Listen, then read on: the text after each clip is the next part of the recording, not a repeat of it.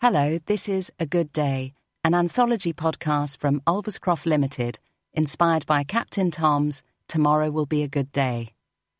Today we will be taking a hike, courtesy of Fay Keenan.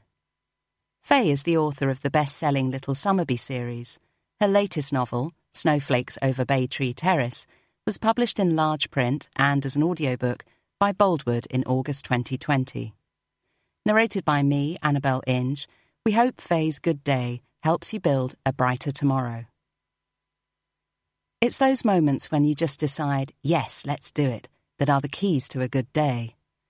I remember, a couple of summers ago, making a spur-of-the-moment decision to pack a picnic and walk with my husband, our two daughters, and our Weimaraner dog Bertie to the top of Cross Plain, a broad, flat space just a mile from where we live, for the afternoon.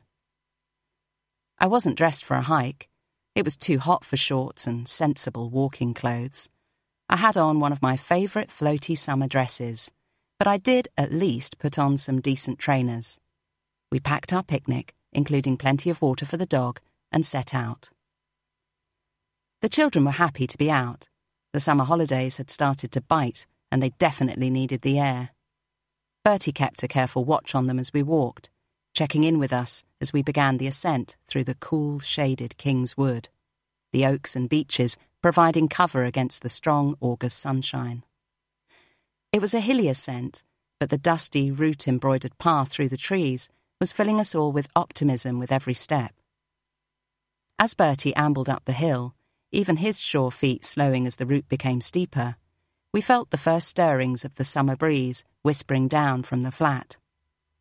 We reached the top of the woods and emerged into what is dubbed locally as the Somerset Serengeti, a rolling, grass-covered site that is flat enough to picnic on, but drops away into the valley beyond, on the route to the more challenging Crook Peak. From Cross Plain you can see straight across the Somerset levels to Glastonbury Tor, so far away that it seems like a matchstick atop a molehill, but still standing proud against the skyline on a sunny day, as it was that day.